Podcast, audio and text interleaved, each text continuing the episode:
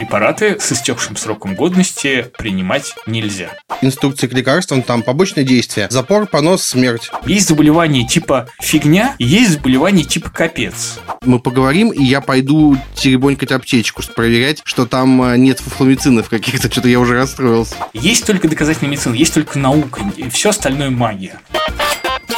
Всем привет! В эфире подкаст «Потрачено». Это подкаст о том, как покупать с умом и с удовольствием. И я его ведущий Павел Федоров. Всем приятного прослушивания. Сегодня мы поговорим про траты на лекарства. И вот какую интересную статистику подготовила нам редакция подкаста. По данным информационного агентства Регнум, треть россиян покупает лекарства раз в месяц. И в последние два года появилась тенденция, что граждане не экономят на медикаментах, приобретая ровно то, что прописали, и в нужных объемах, тратя на это одну-две тысячи рублей. И сегодня мы решили поговорить о том, как сохранить здоровье, затарившись всем, что порекомендовал лечащий врач, и при этом не разориться. В гостях у нас сегодня врач-кардиолог, блогер, автор и ведущий YouTube-канала «Доктор Рутин» Алексей Утин. Алексей, привет. Привет, Паш. Еще немножко вводных про Алексея. На своем канале Алексей разоблачает мифы о медицине и учит основам медицинской грамотности. Давай на всякий случай, когда речь заходит про медицину, хорошие люди хотят подтверждение экспертности. Можешь, пожалуйста, немножко рассказать про себя, например, какая специализация, как врачебная практика совмещается с публичной просветительской деятельностью, вот, вот все такое. Ну, я изначально э, кардиохирург, то есть я закончил, э, ну, давай так, закончил с отличием у, у медицинский университет, потом э, работал в Бакулевском э, университете э, кардиохирургом, потом в, в ординатуре в Пироговском центре работал, вот, потом ушел э, в частную медицину, э, стал работать скорее как э, кардиолог в последнее время и э, какое-то время назад начал заниматься просвещением, потому что в своей, в своей практической деятельности я столкнулся с тем, что очень много мифов в медицине существует. Сначала это было такое развлечение, но сейчас у меня уже такой, ну, появился вот YouTube-канал, который уже довольно, ну, довольно большой для медицинских каналов, наверное. Вот. И э, у меня есть э, есть клиника, в которой я занимаюсь медицинскими диспансеризациями. То есть диспансеризациями, э, проверками, чекапами, их еще можно назвать. Это место, где где можно проверить свое здоровье. Ну, там такое со- оптимальное соотношение, наверное, цена-качество, что ли. Ну, вот, наверное, вот так вот я могу про себя сказать, если что-то... Да, еще я являюсь медицинским журналистом, веду передачи на телеканале «Доктор», которая, ну, такая, э, это передача скорее для медицинского сообщества и для людей, которые интересуются собственным здоровьем. Для нас, простых покупателей, лекарства – это какие-то таблетки, пузырьки на аптечной полке, которые мы даже потрогать не можем, пока не купим. Как лекарства там оказываются? Какие они проходят проверки перед тем, как попасть в аптеку? То есть, что нужно вообще сделать, чтобы твое лекарство попало в аптеку? Вот если ты вдруг занимаешься этим делом. Давай так мы скажем, что есть лекарственные препараты, которые доказаны эффективны и безопасны. Их э, на самом деле не все, что есть в аптеке, обладает этими свойствами. Вот. Угу. А, ну, скорее, там это в, в аптеках вот западных стран такие лекарственные препараты, которые выписываются по рецептам. Вот эти лекарственные вещества, чтобы они попали в аптеку, у которых доказана их эффективность и безопасность, они должны пройти очень длительные клинические испытания. То есть их должны прям долго проверять. Вот сейчас а, все мы а, в эпоху коронавируса живем, и мы все ждем, ждем появления вакцины. Ученые говорят, ну вот вакцина появится не раньше, чем через год. И мы говорим, ну в смысле, а что там так сложно, что ли? Там взял, взболтал э, в пробирке, сделал вакцину, там убедился, что она вирус побеждает, и все. Но на самом деле вот все это время, основное время, которое будет потрачено на изобретение этой вакцины, будет потрачено на клинические испытания. То есть, когда уже молекула готова или когда какой-то э, сама вакцина будет готова, надо эту молекулу испытать сначала. Там, сначала испытывать на клеточных культурах, потом там на животных, животных, и потом переходит угу. там, к следующим фазам клинических испытаний на здоровых добровольцах, а потом уже на людях. Плацебо контролируемый, то есть когда одной группе людей дается лекарственное вещество, а другой группе людей дается плацебо. И при этом не тот, кто дает, угу. не тот, кто получает, не знает, где где лекарственное вещество, где пустышка, проходит какое-то время, и мы понимаем, есть у этого лекарственного вещества плацебо-контролируемый эффект или нет. И вот это длительное время. Эффективность и безопасность лекарства – это то, на что тратится много времени, много и много на самом деле средств. То есть больше всего средств будет потрачено, ну, вот исследования говорят, для, что для того, чтобы вывести на э, рынок один лекарственный препарат, тратится где-то несколько лет и несколько э, там по почти миллиард долларов. То есть это очень, очень большие суммы, но при этом, когда этот лекарственный препарат выходит на рынок, мы уверены в том, что он нам поможет и что он нам не сильно повредит. Я так понял из э, этого рассказа, что есть вещества, которые не проходят такие проверки и все равно в аптеках оказываются. В российских аптеках, к сожалению, э, очень много таких лекарственных препаратов, которые не прям целые, целые группы лекарственных препаратов, мы назовем их, наверное, которые не проходят, которые являются только вот нашей такой особенностью, особенностью аптек в постсоветском пространстве где есть лекарственные препараты, мы назовем их там, например, какие-нибудь э, средства от простуды, вот. Или средства от простуды и гриппа, кроме пары, пары-тройки препаратов, которые действительно помогают исключительно от гриппа либо это э, очень многие лекарства для защиты печени. Вот у нас э, как-то россияне очень любят защищать свою печень, уж непонятно с чем это связано. Прям печень самый главный, самый главный орган нашего соотечественника, и препараты для защиты печени являются прям золотой коровой дойной для, для аптек, они очень много на них зарабатывают, при этом эффективность этих препаратов никем особо не доказана. Либо препараты на атропы, препараты для улучшения там, микроциркуляции и так далее. Тут прям вот несколько больших групп этих препаратов, которые являются, по сути, недоказанными с точки зрения эффективности и безопасности. То есть нигде, нигде не было проведено тех испытаний, в которых мы убеждены, что эти лекарства действительно работают. А для некоторых действительно проведены испытания, показывают, что эти лекарства не работают. Вот, например, как, как было с арбидолом. Вот все сказали, арбидол, арбидол. Вот он сейчас поборет коронавирус. Давайте его, вот этот умофенавир будем использовать для лечения коронавируса. Взяли его, даже включили, там что я не знаю по каким причинам, включили в список препаратов, которые проверяют для лечения коронавирусной инфекции. Все, получили результаты исследований, что нет, действительно не работает этот лекарственный препарат, ничего не делает с этим коронавирусом. Все остальные препараты, которые заявляются, ну, на, на самом деле, как и собственно, все остальные препараты. Пока нет сведений, нет доказательств того, что хоть что-то поможет нам пока справиться с этой, с этой заразой. Есть исследования, показывающие, что препарат не улучшает состояние, а он не может ли ухудшить состояние? Что-то мне стало тревожно. Конечно, может ухудшить. Если нет исследований, показывающих, oh. что этот препарат небезопасен, то он действительно может, э, может быть э, токсичен. Известная история – это история про, э, например, талидомид. Талидомидные дети, если, если вы погуглите, это вещество разрабатывалось как снотворное. Оно очень много применялось в Европе, и вот оно привело к тому, что беременные, которые использовали это лекарственное вещество, а, это вещество вызывало мощные повреждения повреждений конечностей у детей, то есть они рождались либо с очень маленькими конечностями, либо с отсутствующими конечностями. Вот. Угу. Это было связано с тем, что испытания о безопасности не были проведены в Европе в достаточной ну, не были достаточными. В то время как в Америке была организация такая ФДА, Food Drug Association, которая э, запретила продавать, продавать, по-моему, этот лекарственный препарат, и в результате, в результате он как-то не очень, не очень много этого препарата попал на американский рынок, и в Америке не было вот этой эпидемии рождения детей с отсутствующими конечностями. Поэтому mm любой препарат, конечно, нужно, нужно проверять. Даже если он эффективен в качестве, например, э, в качестве прекрасное снотворное, но надо знать, что у него могут быть вот такие вот эффекты. Ну, я периодически читаю, когда э, э, инструкции к лекарствам, там побочные действия. Запор, понос, смерть, что-нибудь такое.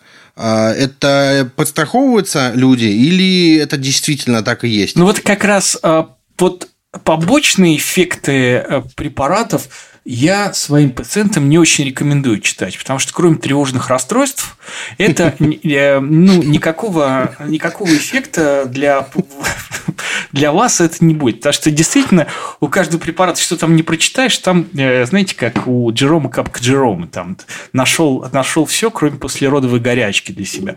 Там вы, правда, найдете все любые эффекты и точно совершенно там будете находить у себя. Э, у меня гораздо больше сомнений вызывают препараты, в которых написано, что нет побочных эффектов. Вот это, это всегда очень опасно. То есть, ну, во-первых, давайте включим банальную логику. Если нет побочных эффектов, то, скорее всего, нет и биологических эффектов.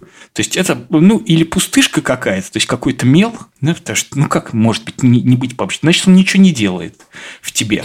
Потом, э, то есть, э, так, так не бывает, что вот э, что только, только хорошее и ничего плохого. Если он что-то изменяет, то это вот есть, как у, у медали есть одна сторона и есть другая сторона. То есть, есть какие-то угу. какие смещения. Вот. А когда пишется, что нет побочных эффектов, это говорит только об одном, что мы на самом деле никто не делал никакие испытания лекарства, мы ничего не знаем про его эффективность и безопасность. Почему это происходит? Потому что вот сейчас клинические испытания, они как, а, как выглядят? Вот берется группа здоровых добровольцев, проверяется лекарственный препарат. И вот э, с этими здоровыми добровольцами, там с ними все, что происходит, что все, что и с обычными людьми в обычной жизни происходит. То есть у них могут быть понос, у них мож, могут быть там головные боли. То есть точно так же. Но когда это лекарственное вещество проверяется, все эти какие-то изменения, которые происходят с людьми, ну, записываются в редкие побочные эффекты у этого препарата. Угу. Все, что и так происходило бы без этого препарата. То есть все это так или иначе запишется. На самом деле все эти исследования про побочные побочные эффекты – это скорее история про то, что фармкомпания, она подстраховывается против каких-то исков, которые могут возникнуть по поводу применения препарата. То есть, вот они говорят, кто-то подаст на них в суд и скажет, вот у, у меня от вашего, от вашего обезболивающего болит голова. Он говорит, а у нас вот здесь, видите, есть есть э, описание, что в редких случаях бывает головная боль, так что мы вас предупреждали. Это скорее так. Каждый раз э, врач, когда назначает, если вам лекарство назначает врач, то он знает про те реальные побочные эффекты, которые действительно существуют у препарата, про лекарственные взаимодействия, которые могут быть у препарата. И поэтому, конечно, лекарственные средства должны назначаться врачом человеком с специальным образованием. Потому что из всего этого списка, вот этого мусора, э, юридического мусора, который называется побочные действия, угу. врач вам действительно скажет, вот препараты от э, ингибитора АПФ вызывают, там э, в 10% случаев вызывают сухой кашель. И вот сухой кашель вот может быть таким побочным эффектом. У нас есть вот другие, другие группы препаратов, например, сортаны, которые действуют так же, но не вызывают, например, кашель. У меня есть история. Я в прошлом году Э, под, э, заболел чем-то вроде пневмонии, я, честно говоря, до сих пор не знаю. И среди, среди эффектов было то, что у меня голоса не было вообще, горло очень сильно болело, и врач в платной клинике сказала мне, а попейте лекарство гомеовокс. Я ей шепчу, а как же, это же гомеовокс. Она говорит, ну ничего, я знаю, но это помогает. И вопрос такой, а нужно ли проверять то, что выписал врач,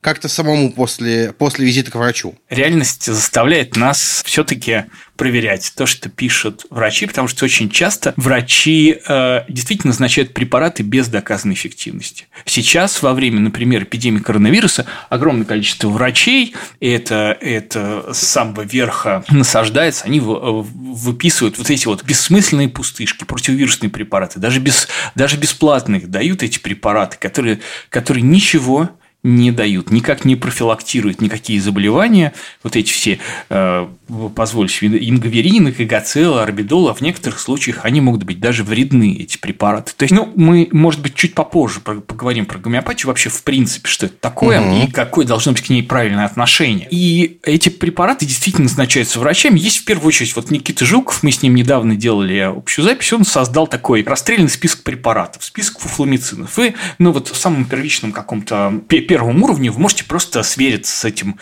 действующее вещество забить этого препарата и посмотреть, нет ли этого препарата в списке тех так называемых фуфламицинов чтобы понять, ну, насколько, он, насколько вам действительно нужно его пить. Особенно это касается вот гриппа и простуды. Самые большие спекуляции – гриппа и простуды, потому что простуда никак практически не лечится. Нет лекарственного препарата, который может уменьшить э, там, или вылечить простуду, кроме симптоматической терапии. И все-таки Есть ли какие-то стандарты качества лекарств, как, например, в строительстве СНИПы? Например, э, берешь коробочку, видишь на ней какую-то надпись, например, протестирована Академией наук, и такой, да, окей, это можно брать. Ну, если вы говорите про стандарт э, GMP, то тут важно понять, что это просто стандарт, который говорит о том, что это лекарственное, лекарственное средство производится в соответствии с определенными критериями. То есть, что там, э, ну, не варят этот лекарственный препарат в чане, в котором там плавают крысы или тараканы и так,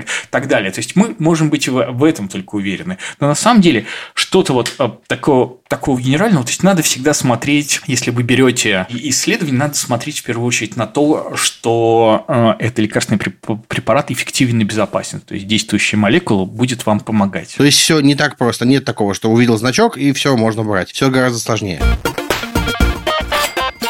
есть люди, которые массово заказывают лекарства и лекарственные препараты в интернете. Например, на iHerb, на Озоне есть. А норм ли это? Или есть возможность напороться на мошенников, получить что-то некачественное, например? По-моему, iHerb не торгует лекарственными препаратами, а iHerb торгует БАДами. К БАДам у меня свое особое отношение. Я считаю, что э, прием БАДов э, ну, по, по большей части бесполезен, а в некоторых ситуациях вреден.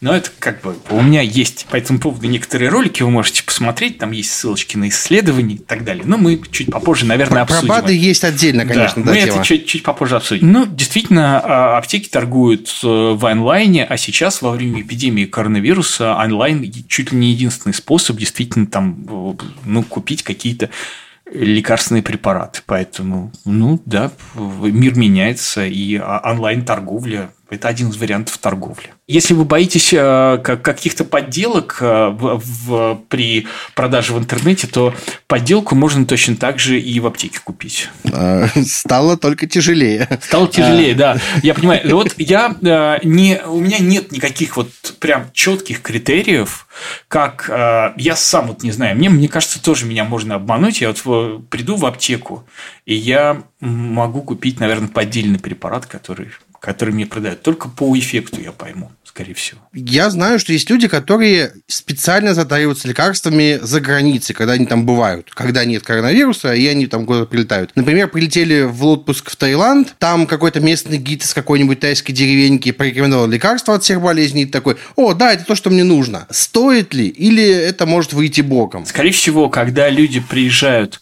в Таиланд или в Индию, они затариваются препаратами, которые запрещены э, для покупки в России или являются рецептурными для, для России. То есть я, я знаю, что иногда можно стероидные гормоны купить э, в этих странах или препараты, какие-то антидепрессанты или еще какие-то препараты, но можно совершенно не иллюзорно попасть э, в, на таможне при возвращении обратно, у вас обнаружат эти лекарственные препараты, и это будет, э, ну, как бы статья.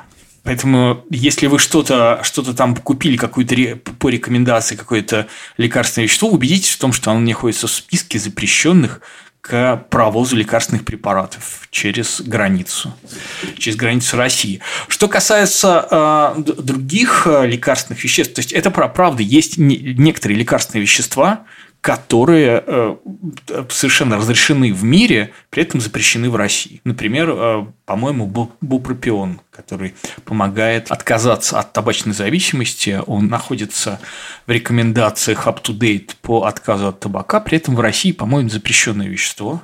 И можно можно как быть удивлен. Но я тут боюсь утверждать до конца. Что еще я хотел сказать? Что и да, есть люди, э, которые покупают себе лекарственные препараты за границей, именно те, которые ну, там э, назначают им врачи, то есть, которые действительно ну, действующее вещество работает, но просто люди сомневаются в качестве препаратов в Россию. Тут мне до конца, конечно, сложно оценить их позицию, э, насколько они правы, потому что не хочется быть русофобом, до конца. Но некие сомнения в качестве отечественных препаратов действительно существуют. Не только отечественных, но и препаратов, которые есть на отечественном рынке. Мы уже выяснили, что лучше, конечно, чтобы врач э, советовал лекарство, выписывал рецепт и идти покупать по рецепту врача, потому что он лучше знает, что подойдет. Можно ли в целом ходить... Ну, вот, вот допустим, я свалился с какой-нибудь простуды непонятной. У меня температура высокая, у меня кашель, горло забито, насморк. Я могу пойти в аптеку и сам что-то купить? Или прям вот совсем ползти ползком и требовать рецепта от врача. Ну, смотрите, если у вас простуда, вам от простуды помогут, э, ну, исключительно э, пить побольше жидкости и жаропонижающие. Если температура очень высокая, и вы плохо переносите высокую температуру. Поэтому, ну, вы можете попросить кого-то из ваших родственников просто э, купить вам жаропонижающие, конечно, и они в полной мере продаются в аптеке. Но фармацевты, фармацевты вам, конечно, начнут навязывать, потому что вы, если зайдете в аптеку, то первое первая, первая стойка, на которую вы, в которую вы уткнетесь, это препараты от простуды и гриппа. И вот все эти фуфломицины, про которые мы с вами здесь говорили, они там представлены в полной мере. То есть, это первое, что вы увидите, когда вы заходите в аптеку. Ну, и вообще, ну вот так, э, так это происходит. Это так работают там, маркетологи, так они раскладывают, мерчендайзеры, да, наверное, вот так называется ну, профессия. Да. То есть они так раскладывают, что когда вы заходите в аптеку, вы видите препарат от простуды и гриппа для защиты печени, может быть, какие-то наотропы, БАДы, ну что еще? А, ну и для, для эрекции, наверное, какие-то там препараты. Вот то, то что продается для мужской силы. Ну, то есть, можем какую-то рекомендацию дать? Например, э, заранее, до болезни, э, задуматься о том, э, за каким лекарством идти, свериться со списком растворенных препаратов, выписать и брать только это, обходя фармацевтов. Ну, фармацевты, вот если вы приходите в аптеку, да, вы спрашиваете у фармацевта, а что вы мне порекомендуете? Фармацевт, он не врач. Задача фармацевта – продать лекарственный препарат. Ну, некоторые, у, у всех разная степень там заинтересованности продать вам препарат и разная степени образования. Кто-то искренне верит в то, что противовирусный препарат действительно там помогает от простуды и будет вам рекомендовать какую-нибудь какую гомеопатию, какой-нибудь ацилококцину, печень берберийской утки для того, чтобы попользовать себя. Кто-то, ну, кто-то просто, может быть, ну, то есть он правда в это верит, и он, честное слово, будет говорить. Врачи точно так же могут вам что-то назначить, какой-нибудь анаферон или кагацел. Поэтому почитайте все, разберитесь. Слава богу, сейчас все больше и больше ресурсов ресурсов, которые рассказывают нам о том, как же как правильно относиться к, к собственному здоровью. Какие, угу. какие препараты ну, можно положить в свою аптечку, которые действительно эффективны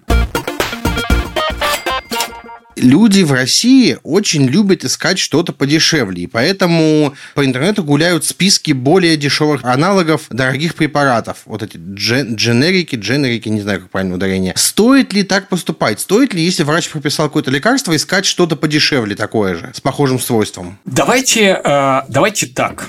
То есть задача вот, э, если человек терапевт, кардиолог или какой-то еще э, специалист, любой врач назначает вам лекарственный препарат, он может вам, в принципе, назначить коммерческое название препарата, но более правильно назначить фармакологическое название препарата и несколько вариантов коммерческих названий. Угу. Там есть оригинальный препарат, на котором, собственно, происходили те самые исследования про эффективность и безопасность, и дженерики. Дженерик – это та же самая молекула, но произведенная другими фармакологическими технологическими компаниями за меньшую цену. То есть обычно а, цена в разы меньше. Мы знаем, что не совсем все понятно с этими дженериками, то есть мы не совсем уверены в их качестве, потому что ну, есть исследования их фармакологической идентичности, да, что мы знаем, что оригинальный препарат и дженерический препарат, они примерно одинаково работают. И здесь мы, врачи, обычно ну, взвешиваем все за и против. Потому что если мы назначим слишком дорогой оригинальный препарат, то человек просто по экономическим соображением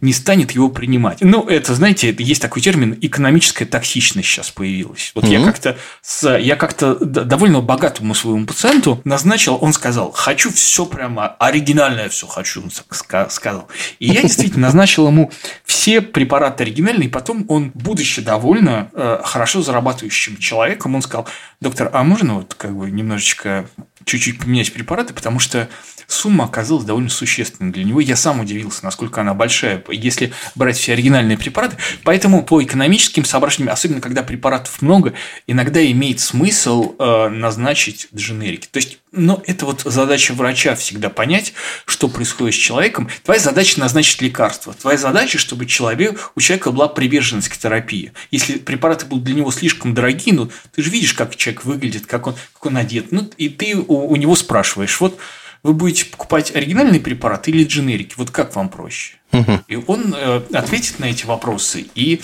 тогда, в общем, в общем, мы выбираем. Я стараюсь избегать назначения. Единственное, что стараюсь избегать, опять же, отечественных препаратов. Вот такой вот я русофоб. Ну, тоже позиция, почему нет? Мне кажется, что ну, недостаточно хорошего качества препарата отечественные, дженерические. Поэтому, ну, где-то вот э, я обычно назначаю такие дженерики в средней ценовой позиции. Совсем дешевые, конечно, лекарственные препараты я тоже стараюсь не назначать. Вот здесь вот можно ориентироваться на цену.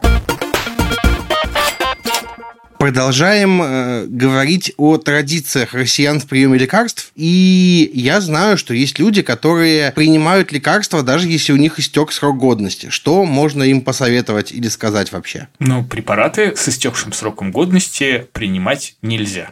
Понятно, что у этих препаратов там они с небольшим, э, с небольшим там запасиком делают, ну, так, защита от дурака, так называемая. Понятно, что, скорее всего, этот препарат вас не убьет. С небольшим люфтом он, конечно, еще будет там эффективен, но, но нельзя принимать препарат с истекшим сроком годности, и раз в какой-то в какой-то период нужно проверять свою аптечку на наличие таких препаратов. То есть сверяться со сроком годности, выкидывать лекарства с истекшим сроком годности и обновлять, э, обновлять состав вашей аптечки. Я в начале марта слег опять в пневмонии, что это частая история, и случайно запшикал себе в нос э, там, средство, и оно как начало сжечь. И я потом понял, что у него истек срок годности, годности, и вот с тех пор я как-то очень внимательно смотрю на сроки годности. Ну его нафиг, не хочу больше. Ну, Тут не, я, это я не знаю, тут двух, да? двух мнений, мне кажется, быть не может по поводу этого.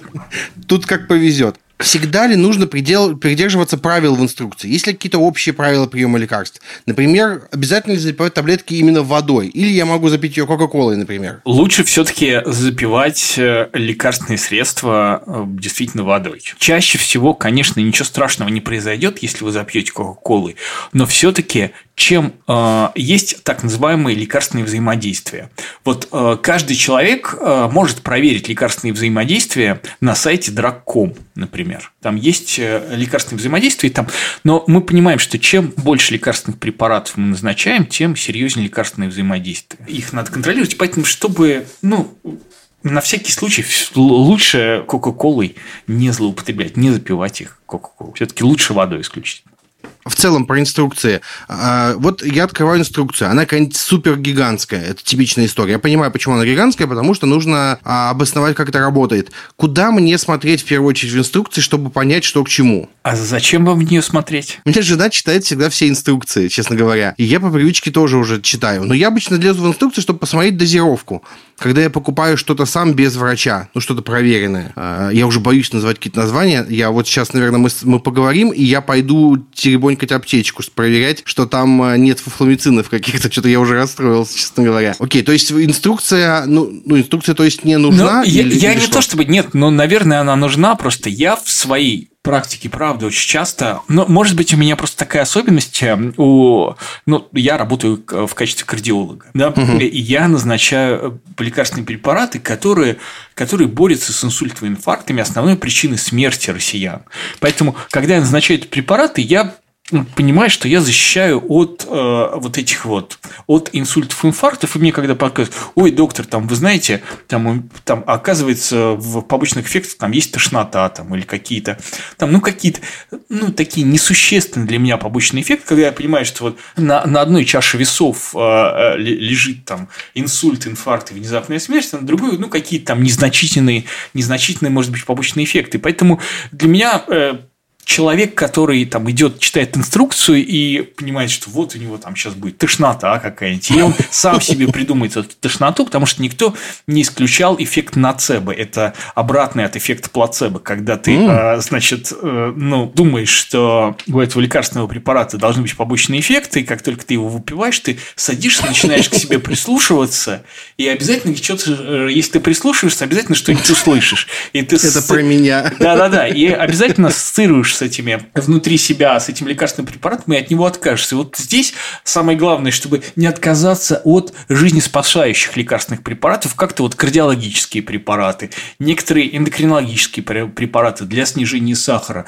То есть, вот те побочные эффекты, которые могут быть, это, ну, такое минимальное, но минимальное зло, неизбежное зло, с которым мы сталкиваемся, но это совершенно не причина для отказа. Угу. И второе, и исходя вот из того, что я сказал, хочется еще спросить, вот вы читаете инструкцию, чтобы что? Вообще я смотрю дозировки, потому что вот, например, мне прописали несколько лет назад лекарство Лазап, и я не помню, как его пить. Вот тут вдруг я решил его купить опять, ну, не очень я следил за здоровьем. Лазап плюс, да, хороший лекарственный препарат. Это лазартан о, с гидрохлортиазитом, да.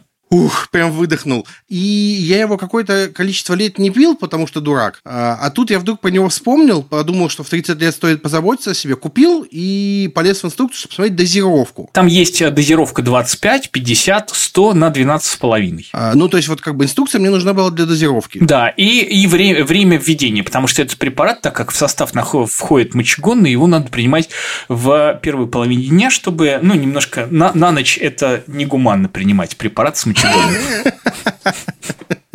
да, я знаю.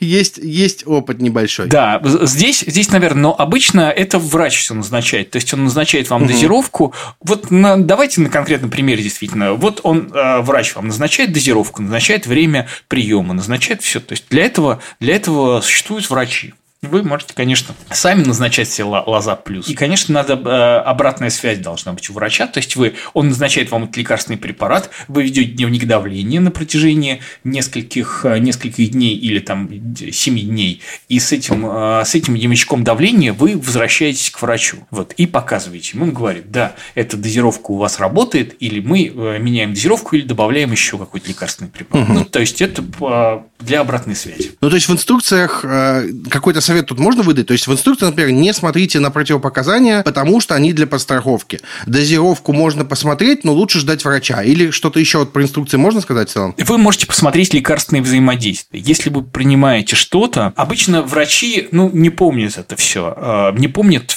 ну, то есть какие-то основные противопоказания. Мы там знаем, что, там, например, там, статины не, не надо запивать слишком большим количеством грейпфрутового сока. Хотя это такое. Ну, то есть мы э, знаем какие-то основные моменты, но не лишним будет посмотреть лекарственные взаимодействия. Если вы принимаете какие-то лекарственные препараты, то вы убедитесь в том, что они не вызывают каких-то проблем. Плюс вот я говорил, есть сайт Драком, где вы можете прям вбивать ваши лекарственные препараты, и там, там действительно можно посмотреть все лекарственные взаимодействия. Вы вбиваете именно название действующего вещества. Да, кстати, мы с вами говорили о том, что в любой стране мира я забыл сказать, вы можете купить ваш лекарственный препарат, но не по коммерческому названию, которое вот э, крупными буквами на препарате написано, вот в вашем случае лоза плюс – это коммерческое название, а э, действующее вещество там лазартан и гидрохлортиазид – угу, на, так и написано. Да, а, на английском языке, а, то есть латинскими буквами написано, и вот в любой стране мира, поэтому мелкими буквами написано под коммерческим названием, фармакологическое название, и по этому названию вы можете в любой стране мира купить себе это действующее вещество в той дозировке, в которой вам это вещество назначил врач.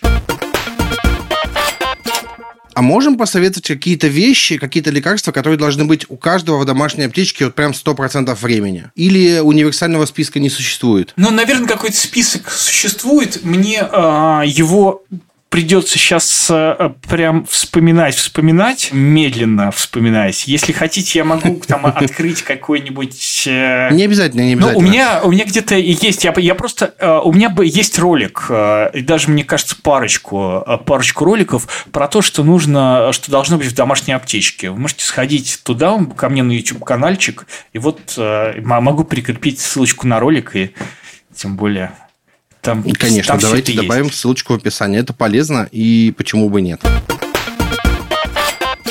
Я знаю, что есть люди, которые принципиально отказываются от таблеток вообще. Ждут, пока пройдет само, или, не дай боже, верят в народную медицину. Насколько это вообще работает? И в каких случаях можно отложить лечение, а в каких случаях прям точно сразу надо к медицине прибегать? Мы с вами рассмотрели. Ну, вообще, давайте так. Вот любая угу. категоричность в суждениях, она чревата. Когда человек говорит, я принципиально не пью таблетки. Да а что ты такой принципиальный хочешь спросить? Ну, есть ситуации, в которых таблетки нужно пить, есть ситуации, в которых таблетки не нужно пить. Вот, например, от простуды и гриппа чаще всего не надо ничего пить, ну, кроме жар понижающих и, и воды. Да, вот и там проветривать помещение. Это все, что нужно делать при простуде и гриппе. Вот. А вот здесь попить ничего не надо. Ну, например, для регуляции артериального давления, если есть какие-то сердечно-сосудистые риски, есть, а, ну, давайте так скажем, есть заболевания типа фигня, есть заболевания заболеваний типа капец. Вот при, при заболеваниях типа фигня можно, наверное, не принимать никакие препараты или принимать там, если вам нравится эксплуатировать эффект плацебо, принимать какие-то какие-то БАДы, какую-то гомеопатию, ну, вам прям в голове так спокойнее, если вам нравится. А при заболеваниях типа капец, ну, не будьте, не будьте неумными людьми. Принимайте, конечно, препараты, потому что артериальное давление, например, это тихий убийца, у него нет никаких симптомов, ничего не происходит, не, не болит ни голова, ни, ни, ничего, ни, ни, там, высокий холестерин не чешется, при этом просто сосуды быстрее изнашиваются, и внезапно может произойти какое-то ну, сердечно-сосудистое событие. У этого сосудистого события есть причина – высокое давление, которое быстрее изнашивает сосуды. Здесь нужно, нужно просто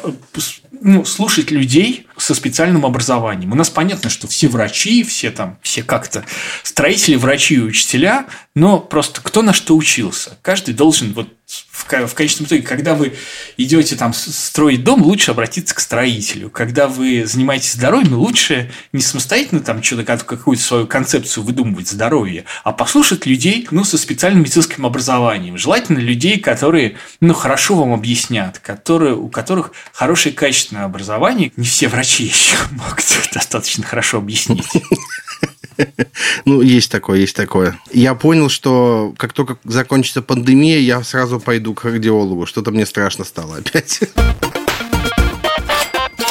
Перейдем к нашим любимым э, витаминкам. Так ли нужны витамины? И действительно ли их нужно принимать? И можно ли их принимать без назначения врача? Если вы очень хотите принимать витамины, никто вам не запретит их принимать. Но особого смысла в этом нет клиническое исследование, угу. если мы, если хотите, я пришлю вам ссылки на клинические исследования, показывает, что, например, нет никакой разницы на заболеваемости и продолжительности жизни у людей, которые принимали поливитамины, и у людей, которые не принимали поливитамины. Большое исследование Physician Health Study 2 в Америке проводилось на американских врачах. Американские врачи, ну, в отличие от российских врачей, это люди, которые довольно хорошо зарабатывают. А так как они хорошо зарабатывают, они хорошо питаются. У них э, разнообразная, довольно разнообразная еда. То есть они получают, там едят э, не э, рафинированные продукты, едят много овощей, фруктов, а, и, и так далее. И поэтому никакой разницы между продолжительностью жизни у людей, которые вот питаются разнообразно и принимают поливитамины, и которые питаются разнообразно и не принимают поливитамины, нет. Соответственно, по большому счету люди получают все необходимые микроэлементы и витамины из разнообразной еды. Вот чем разнообразнее вы питаетесь, тем лучше для вашего здоровья. Вот там половина вашего рациона должна составлять овощи и фрукты, там вы должны получать э, нерафинированные продукты там не рис, например, не картоху, а в основном это должны быть там какие-то цельнозерновые злаковые, там гречка, булгур, маш, киноа. Вот. Лучше э, есть не полуфабрикаты там мясные, не сосиски, сардельки, не красное мясо даже, там есть курицу, есть рыбку, есть орехи, есть бобовые. Если вы вот так разнообразно питаетесь, каждый раз вы не разные овощи едите, есть там разных цветов овощи, разных цветов фрукты едите, то вы, скорее всего, получаете все необходимые продукты. Какое здесь исключение? Исключение составляет, наверное, витамин D, э, который мы недополучаем, угу. все, кто живут выше 25 параллели. То есть нам просто не хватает солнца. Наверное, его имеет смысл сапплементировать ну, практически всем там. Но изначально посмотреть, может быть, уровень витамина D. Есть особенности, э, некоторые особенности, ну, люди, некоторые люди являются вегетарианцами, то есть они не едят мясо, и им, скорее всего, нужно посмотреть у них витамин, витамины группы В, и сапплементировать, то есть принимать дополнительные витамины группы В, например. Или у них есть угу. какие-то проблемы с кишечником, там какая-то непереносимость. У них могут быть проблемы с усвоением витаминов группы В. В первую очередь витаминов В12. Ну и что важно? Беременным важно э, дополнительно принимать фолиевую кислоту. Ее часто, часто не хватает. То есть во время беременности дополнительно принимать фолиевую кислоту, да, наверное, и все. Вот угу. все, все, что нужно. Да, единственное, что да, вот я что хотел сказать, что, например, э, есть э, люди, которые, которые питаются неразнообразно. Вот я, например, был там в магазине Вашан, видел, как питаются гастарбайтеры гастарбайтеры. Они покупают эти хлеб, э, булки в пакетах за 17 там, рублей или за, за сколько там какие-то. Покупают доширак, яйца и водку, да? И это, конечно, вот и они так питаются прям долгое время. И, конечно, это не сбалансированное питание. Но парадокс заключается в том, что именно у этих людей нет э, денег на сапплементы, на, ни, ни на какие, ни на поливитамины и так далее. А люди, которые, у которых есть там э, деньги на витамины и БАДы, они и так питаются разнообразно. В этом, в этом, в этом штука. Вот, допустим, если я не потребляю молочные продукты, ну, вот не переношу я их, мне, то есть, стоит посмотреть и восполнить это дело какими-то другими витаминами? Или или это не так работает? И не сказать, что прямо в молоке очень много каких э, что-то прям было нужно пить. Вы можете принимать там 30-60 грамм э, твердых, э, твердого сыра или там 1-2 стакана молока, но если вы его не пьете, ничего страшного, или молочных продуктов, ничего страшного не, не будет, если вы не будете его пить. Не, не так, чтобы это сильно полезно для здоровья. Сейчас в целом все поголовно пьют два витамина, на самом деле. Витамин D, про него поговорили, и омега-3. И существует два мнения. Кто-то говорит, что это лучшая добавка, ее нужно обязательно пить, и жизнь точно изменится. А кто-то говорит, что омега-3 кислоты полезны только в своей естественной среде, то есть в обычных продуктах. Вот как на самом деле? Витамин D действительно мы недополучаем. Есть какие-то исследования, которые связывают э, недостаток витамина D с большей вероятностью развития респираторных инфекций, правда, у детей. У взрослых взрослых показано. То есть, э, там были как, какой-то хайп по поводу витаминов D, считал, что это вообще витамин, который продлевает жизнь. Но потом в исследованиях было показано, что, конечно, да, у людей, у которых низкий уровень витамина D, у них как-то покороче жизнь. Но это корреляция, а не причинно-следственная связь. Потому что люди, просто у которых низкий уровень витамина D в крови, они просто меньше бывают на свежем воздухе, меньше гуляют, меньше занимаются там, спортом и так далее. То есть, из-за этого у них меньше уровень витамина D в крови, потому что исследования показали, что дополнительный прием витамина D не продлевает жизнь. То есть это скорее биомаркер того, что вы мало бываете на свежем воздухе, низкий уровень витамина D. И действительно его, может быть, имеет смысл сапплементировать, но слишком э, без фанатизма, потому что избыточный, э, избыточный прием витамина D может привести, там, например, образоваться камни в почках могут, и, ну, какие-то угу. еще там проблемы, неизвестно что. То есть без фанатизма это, ну, я, как, как я уже говорил, это касается всего. Что касается омега-3, Смотрите, если по рекомендации доказательных диетологов, если вы э, едите 2-3 раза рыбку в неделю, едите там кусочек 100-150 грамм рыбы, вам не надо дополнительно принимать никакие омега-3 кислоты. Если вы ненавидите рыбу, если вы не едите рыбу, может быть, имеет смысл принимать э, омега-3 в виде пилюль. Важно понимать по поводу рыбы. С рыбой такая история. Омега-3 это э, полиненасыщенные жирные кислоты, которые э, образуются в рыбе, вернее, она, омега-3 образуется не в рыбе, а в водорослях, которые живут в холодных северных морях. Этим водорослями питается криль, планктон, а рыба питается этим э, микропланктоном и накапливает в себе этот омега-3. Угу. Почему я это говорю? Потому что если лосося в рыбном хозяйстве кормить костной мукой свиней, то это будет свинья в чешуе по содержанию омега-3. И, и вообще, на самом деле, неизвестно, из чего это, там, этот рыбий жир выдавливается. То есть, понятно, что это э, омега-3 э, много в рыбе, которая плавает сама по северным холодным морям. То есть, всякая там скумбрия, сельдь, там треска, Сайра, Сайда и так далее. У ФДА есть, ну, если мы будем делать, э, если мы будем делать какие-то ссылочки, вот здесь у ФДА есть список, список рыб, которые, э, с которые оптимальны к употреблению. И время поговорить про БАДы. А, собственно, мы уже позицию услышали, просто подробнее, наверное. Что не так с БАДами? Биологически активные добавки – это вещества, ну, это какая-то просто э, мы условно говорим, что это какая-то еда, которая вроде бы как бы что-то должна делать. Вроде как лекарство, но при этом у этого лекарства эффективность не доказана. Потому что если бы эффективность была доказана, то БАД автоматически превратился бы в лекарственный препарат. Для чего бы то ни было. А, скорее всего, а, это назначают маркетологи только потому, что там ну, кто-то долгое время как, какое-то при, принимал там, это вещество было в народной медицине, как, например, вот, как э, симпатическая магия. Например, э, корень женьшени похож на человечка. Вот. И, э, и люди, которые э, раньше занимались лечением, вот они выкапывали и думали, ну вот если он похож на человечка, то, наверное, если мы будем принимать джиншень, то он точно в этом человечке все, все вылечит. То есть это вот магическое мышление привело к тому, что люди принимали вот такие... Очень многие так лекарственные препараты на самом деле, на самом деле вот, разрабатываются, потому что нам кажется, что вот если он на что-то похож, то он должен как-то так работать. Вот. И э, другое дело, что у биологически активных добавок часто демонстрируются эффекты, например, на каких-то на мухах, на, э, на кроликах, на зайчиках и так далее. И дальше и дальше исследование этих биологически активных добавок не идет. Мы ничего не знаем про эффективность и безопасность этих биологически активных добавок.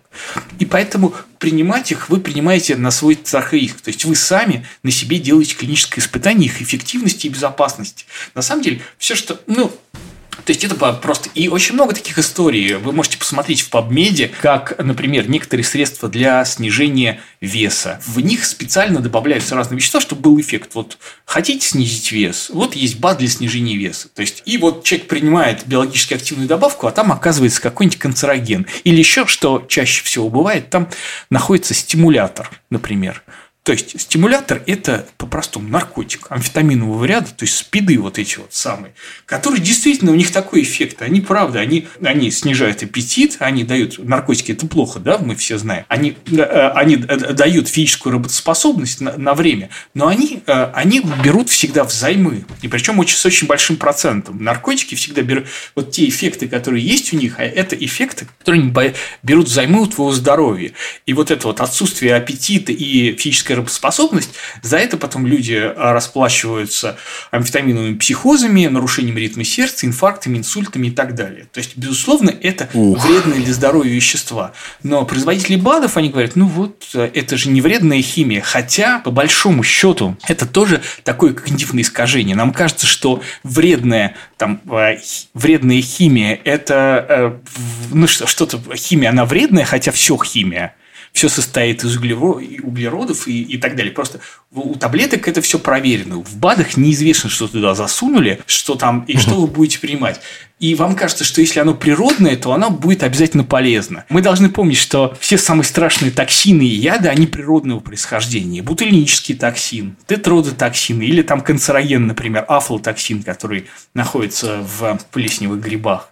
Вот. Это канцероген, который именно природного происхождения. То есть не надо думать, что если природное, то обязательно будет безопасным для вас и не будет никаких побочных эффектов. БАДы не проверены. Ничего не знаем про эффективность и безопасность. Почитайте историю про препарат э, средства для похудания с аристолохиевой кислотой целая история, когда люди лечились в клинике э, для снижения веса, а потом встретились у одного и того же нефролога, и у них возник рак почки, потому что мы знаем, что то, то вещество, которое, которое в, э, в Китае, в китайских медицинских прописях использовалось для там, что-то снижения веса, в МАИРе, в, в классификаторе канцерогенов является веществом, вызывающим рак почки как раз оказалась такая история. То есть это тоже один из вариантов магического мышления, когнитивного искажения, которое вот есть в, в людях. Есть только доказательная медицина, есть только наука, и все остальное магия. Что насчет гомеопатии? Обещали поговорить про это, вот пришло времечко. Что, что с гомеопатией? Хороша, вредна, безвредна, в головах у людей? Или нужно искоренять это? Ну, во-первых, никто не понимает, как она может работать, потому что в некоторых лекарственных препаратах а, количество действующего вещества меньше, чем количество, там разведение такое, что действие вещества меньше, чем вообще там, то есть как будто этого вещества вообще в природе не существует во Вселенной. Вот, а степень разведения такая. Поэтому там они рассказывают про то, что эта информация о лекарстве заложена здесь. Очень много шуток в интернете по поводу там, информации о лекарстве, по поводу того, что информация о моче там в океане находится. Ну, то есть тут можно, можно очень много спекулировать по поводу того, что вы просто современная наука просто еще не знает, как действует гомеопатия, поэтому вы просто еще не доросли до того, чтобы понять это. Но вот потом обязательно наступит время и откроют какие-то, я, я не знаю, какое-то новое явление, память, память воды, и тогда вы поймете, как работает гомеопатия. Но есть простой способ. Мы не обязательно должны знать, как это работает. Мы можем провести клиническое исследование взять две группы людей. Одним мы даем гомеопатический препарат от какого-то заболевания, от простуды, от чего, от чего угодно, от чесотки, от боли, а другим давать плацебо. И вот у всех этих веществ не было показано никакого, э, никакого эффекта на уровне плацебо. То есть, если посмотреть клинические испытания, большие клинические испытания, то плацебо-эффект... О чем это говорит? Что по сравнению с плацебо у гомеопатии нет никакой, никакой эффективности. Мы знаем, что такое плацебо-эффект. Это когда солидный врач, доктор, человек в халате подходит, дает вам таблетку мела и говорит, это таблетка от головной боли. И головная боль у 60% людей проходит. Просто потому, что вот это так, так работает. Потому что очень многие процессы находятся у нас в голове. И вот, но если мы работаем с эффектом плацебо и проверяем гомеопатию по сравнению с плацебо, нет доказанной эффективности гомеопатии. То есть этот, эти вещества не работают.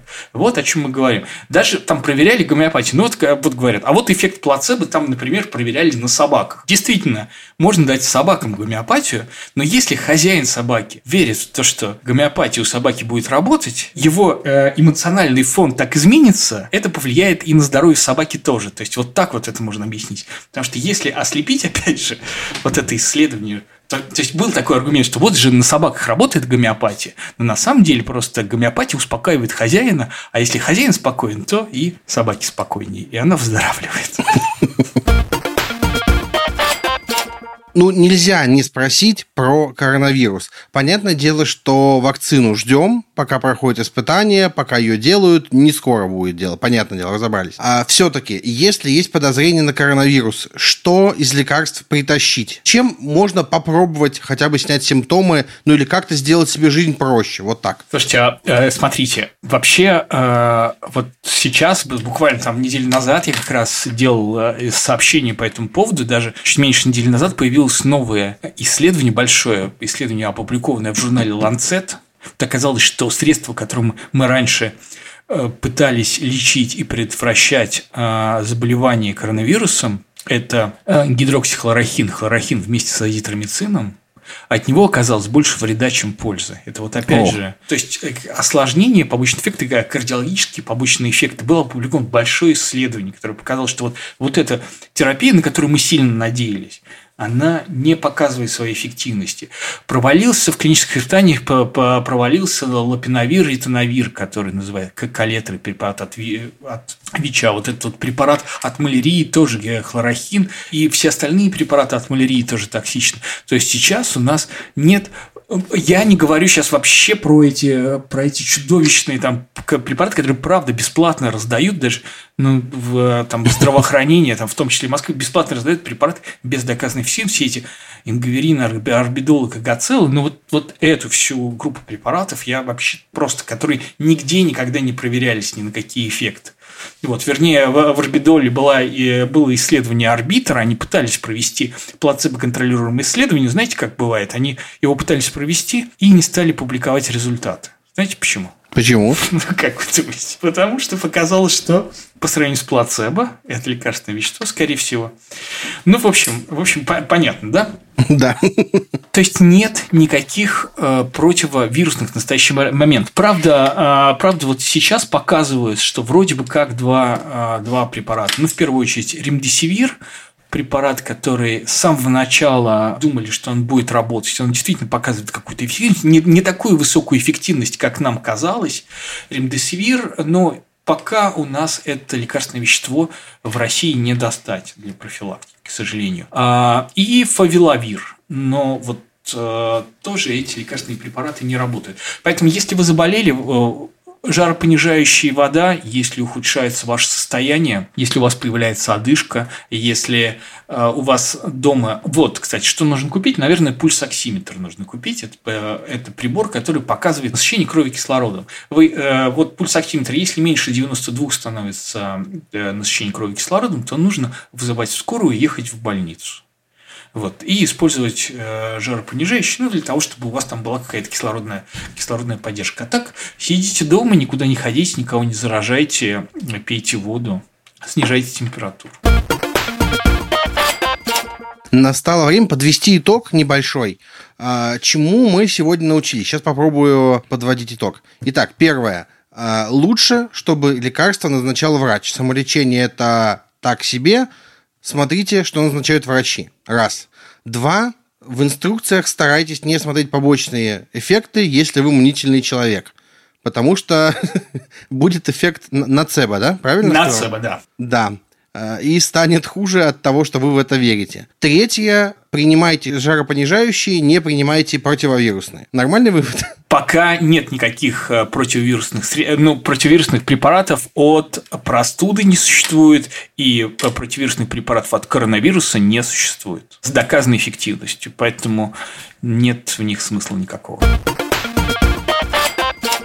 мы переходим к нашей любимой рубрике «Покупочки». И я сегодня хочу вам посоветовать вложиться немножко в свое образование и купить себе домой глобус. Вы скажете, Паша, мы уже закончили школу, нам нафиг не нужен глобус. А я вам скажу, ребята, кроме того, что по нему можно смотреть, где находятся страны, а вы, я уверен, не знаете, где находится половина стран, про которые говорят в новостях, вы можете поставить его красиво на полочку, и он будет прекрасно там смотреться и радовать ваш взгляд. Я приложу в описании ссылку, и это глобус с подсветкой. Вы представьте, как он шикарно смотрится. Это была моя рекомендация. Я как настоящий блогер купил себе, купил себе микрофон, и сейчас вообще стану настоящим блогером, и вы держитесь тогда. В период самоизоляции ведение подкастов – это единственный, единственный способ съемки каких-то а, роликов и диалогов интересных в Зуме. Я за два месяца самоизоляции записал очень-очень много подкастов. Невероятно много. Гораздо больше, чем за весь прошлый год, поэтому да, согласен.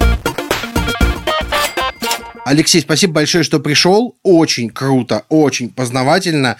А, сейчас закончим запись, пойду рассматривать свою аптечку, сверяться со списком, запишусь к кардиологу. Я надеюсь, что я правда все это сделаю, а не только скажу. Да, да, да, хорошо, Паш, будь здоров, было приятно познакомиться. Спасибо, что слушали нас, следуйте нашим рекомендациям и советам, надеюсь, они помогут вам покупать и жить здоровым с удовольствием. И слушайте нас на всех удобных платформах, вообще на всех. Комментируйте, ставьте лайки, звездочки и пишите отзывы в iTunes, нам очень не хватает ваших отзывов. Все, всем спасибо, всем пока. Пока.